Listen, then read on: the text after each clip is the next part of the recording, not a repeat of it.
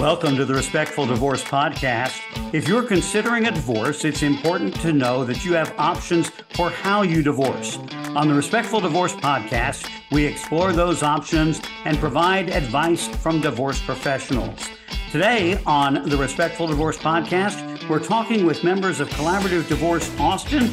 We're talking with attorney Sarah Saltmarsh and financial professional Jennifer Fiala.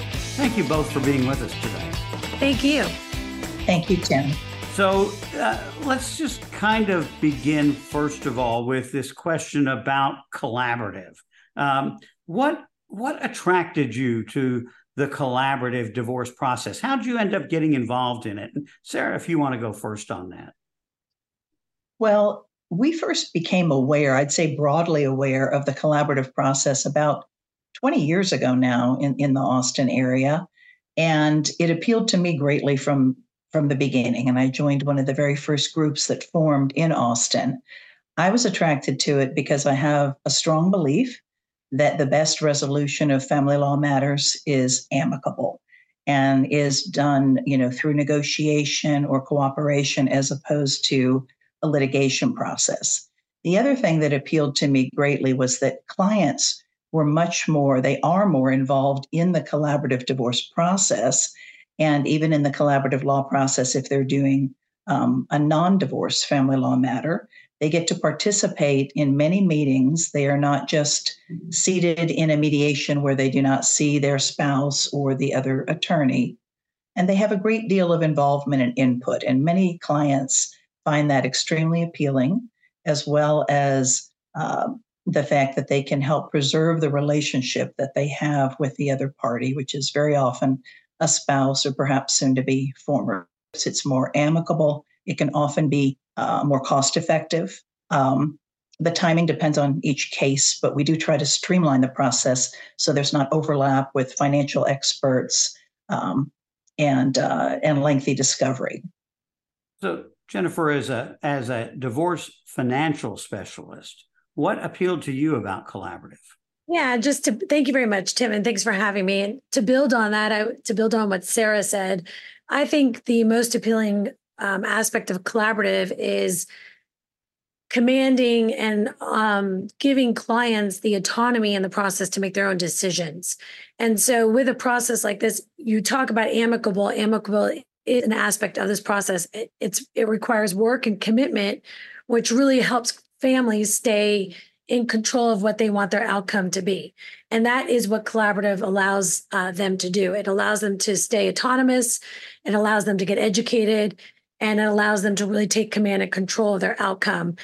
All the meanwhile, working with professionals who truly are dedicated to helping them get creative about different solutions. And that just doesn't present, creativity does not present itself in the traditional litigation process. Um, and so that part of that autonomy is the clear understanding that you're not going to go to court, right? Right. Exactly. And that is that is a big distinction with collaborative, right? Um, Sarah could talk on the legal aspect of that, but what I like to say with regard to the financial aspect of that is not going to court saves families time, angst, energy, and money. And money is critical because every dollar we save a family using collaborative process is a dollar they are now dividing amongst themselves and not to us as the professionals. Sarah, do you want to add anything to that in terms of, of the commitment to not go to court? Yes, um, I very much agree with the comments that Jennifer made about creativity and control because whenever you enter a full fledged litigation process, you lose complete control over the process. And when you're trying to work out terms yourself, you maintain that control to help shape the outcome. And that's where creative, uh, you know, brainstorming comes into play and allows you to think outside the box in ways that may be unique to your family. But, and Jennifer is also quite right about uh, collaborative divorce or collaborative law being a cost saving um, process in many instances, but it also saves intangible costs that, that can't be measured monetarily, like the emotional cost, the emotional cost and turmoil of going through a protracted case with someone very often with whom you have an ongoing relationship for life. So part of this process is that that you have a team. Um, what is the team made up of, and what are the roles of the team members? I'll take a stab at this. Um, so our the team is really comprised of each client having their own representation uh, via an attorney, and so you have two attorneys on the team, and then we like to use a mental health uh, process facilitator, and then a financial neutral like myself. And so the team is four professionals and two clients, and we like to call that the total team because clients come up with ideas. Uh, lawyers come up with great financial ideas. Sometimes the mental health professional might come up with a great uh, legal idea. And so the the beauty of this process is your team is working for the benefit of the family, and everybody's weighing in on ideas and solutions. And and as a financial professional or the MHP, the mental health professional communications person in the case, you are not working for one side or the other. This is a you you you take a neutral position, right? That is correct. For example, if Sarah is representing a client, that client can go to Sarah and get some good legal advice as an advocate for that client. But then mental health professional and the financial professional, what I like to tell clients is we are there for you as your neutral, but we are also here to protect the process. So the in the case of the financial professional like myself, I really help clients understand everything from a um, education and transparency perspective. And so there, everybody's getting educated enough with this, up to speed with the same documents, same information. It's transparent. And then as the financial professional, I'm dedicated to protecting the collaborative pro- process itself by being by representing those two clients. So, Sarah, how is the role of an attorney different in a collaborative case versus in a litigation case? Well, all of the participants, all of the team sign a collaborative law participation agreement, and we are agreeing to form a settlement team on behalf of the clients. So, in this collaborative process, if for any reason the matter falls out of the collaborative process, clients have to retain new attorneys uh, to litigate the case. So, everybody is committed to the process. And in a normal case, or I should say, in a litigation case that's non collaborative, um, the attorney would not have any contact with the opposing party. But in the collaborative process, we have usually a series of joint meetings uh, and then off meetings as well. But in the joint meetings, both parties are present and both attorneys, and there's a cooperative and friendly uh, atmosphere among the team. And so you are getting to see the other party, to speak with the party as need be, and uh, and you are not advocating um, in an oppositional way, but you're working toward achieving the mutual interest that both of the parties have. And I've I've heard that one of the ways that you get to those interests is that you have some conversations early on about what each party's goals are. That's that's correct. Actually, developing interest is initially an uh, exercise for the clients and what they hope to achieve in the process. But we, as the team and the professionals, are always look, looking and listening for what we like to call unidentified interests. And so, it's our job as a team to think about some of the things the clients are saying and what might be important to them. And then we can help that client identify that interest and raise it to the team so that as we go through the process and start to develop options around parenting plans and uh, co-parenting options as well as financial division we're honoring our clients interests. So jennifer i'm also curious to to talk a little more about the work that you will actually do as the financial professional what do you do uh, in gathering the information and sort of creating some different kinds of understandings of financial options? Yeah, I like to tell people the gathering part of the information feels like a paper death by a lot of paper cuts process. If anybody's gone through a home mortgage lending process, it's a lot of gathering of data, information statements and balances and understanding the client's financial picture in its entirety. And then the real work comes in around making sure our both parties feel really educated as to what they own and owe and what that means to them as they want as they might and consider choosing different options assets in the division. So we really educate on the what you own and what you owe. And then we really help clients understand what money flows into the family and how it's being spent. So it's it's a very um, a very unique way of helping families look at what what it is that they've acquired and accumulated in their marriage and how to divide those assets in divorce so that each party can live sustainably moving forward. Because what we say our process all the time is if you're worried about how to put groceries on your table and secure your health insurance you're not going to be a present parent to your children. So as much as we love our clients we're kind of in it for the kids. And then uh, you know the the other thing i've heard is that you are projecting that future of here's some different budgetary models, right? That's that's accurate, and it, that's another unique aspect of collaborative that you don't really find in the traditional divorce process. Is that sustainability, financial sustainability aspect of looking at the different options on ways to divide an estate that is sustainable for both parents or both parties.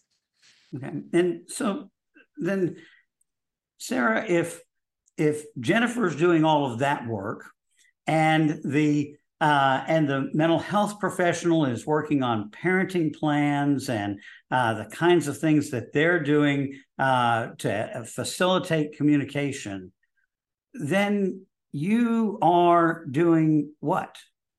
Well, part part of what's very nice about the collaborative process is the clients are only being billed for what is being done. Sometimes they'll express concern that oh my goodness i have four professionals on this case. You know what how can we afford this? Well we only use people in an efficient manner. So yes all four professionals might be in on a, meeting or a, a teleconference when all are needed for a joint meeting but there can be other off meetings. For example my client could be meeting with jennifer so that she could understand the finances better um, and the other attorney may have a separate meeting with their client, you know, with Jennifer. So in those cases, you're not paying both attorneys, you're not paying the mental health professional. And there are some periods where, for example, if it's a property only case and the clients have gone through that gathering stage, I may be talking to my client about what materials, you know, kind of reinforcing the things that they need to gather uh, for the financial professional but also we're talking about the process and we're already starting to talk about some possible goals, even though we don't formally get into the option generating stage of the process until the financial professional has finished the spreadsheet in a pretty workmanlike way, where he or she doesn't think there are missing assets or debts and that everybody seems pretty comfortable that all the assets and debts have been identified. So that's when we do the actual formal brainstorming and, gen- and option generating. But I can still, as in any other case, be getting to know my client, be getting to know more intimately what their interests are and what their concerns are, and offering as much advice as they need through the process.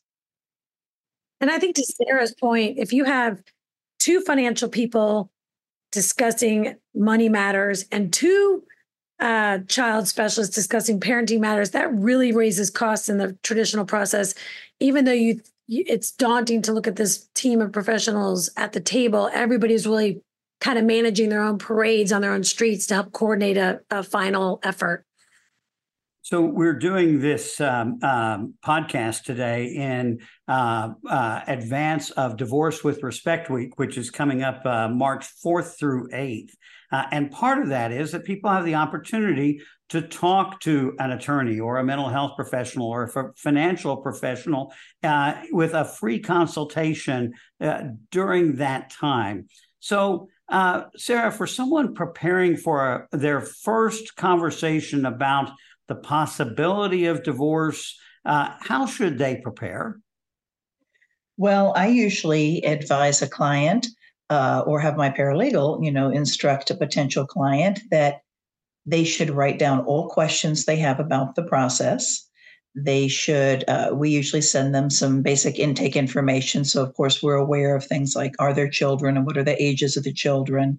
Uh, we usually send out a preliminary asset questionnaire too, but w- I would be asking the uh, potential client to think about the assets and debts, raise their questions that they have, uh, which everybody comes with a slew of questions when they're coming to a first divorce consultation to let me know if there are children and what their concerns are about the children, where the children are living, that sort of thing. So in general, we try to get an assessment at that first meeting of, you know, what are the parent-child terms and circumstances if there are children? Uh, what are the general kind of property parameters? What assets are we looking at? Do we have things that may need to be specially appraised, such as uh, a piece of real estate or potentially a family business? So coming gar- you know garnered with as many questions as the client has helps a lot and then of course as the client goes through uh, and explaining things you know to me I, I always ask additional questions or may ask for additional information but but that information gathering process is actually a good thing to start with immediately when you're thinking about uh, even a consultation even if you choose not to proceed with the process yeah. and jennifer if somebody's going to sit down with you with questions, financial questions about a divorce, how should they prepare for that conversation with you? Yeah, I think that's a really good point. You really make excellent use of the time with your professionals if you can sit down and think about all the things you have acquired financially as a, in a marriage. Um, your home, your bank accounts, your checking accounts, get a list together of those, your investment accounts, your retirement, do you own crypto? Where where, is it located? Uh, what kind of cars are you driving? Get the years and makes and models on those. Try to get a feel for what it is that you have acquired as a family, and that would really help any both professionals candidly get a feel for uh, what it is we're talking about dividing in the in the divorce. So I tell people as simple as just sitting down with a legal pad and writing out all the things that you own in and then additionally the credit cards that you owe on or your student loans or your mortgage statements, all the all the things you owe. That really helps the professionals get a broad understanding of how to um, what kind of estate we're talking about and the complexity of the estate. All right. Jennifer, Sarah, thank you for joining us today for the Respectful Divorce podcast. We appreciate your being here today. Thank you. Thank you so much, Tim. Uh, this reminder that the 2024 Divorce with Respect Week is March 4th through 8th. For more information, go to divorcewithrespectweek.com. I'm Tim Crouch reminding you that collaborative divorce is a better way to untie the knot.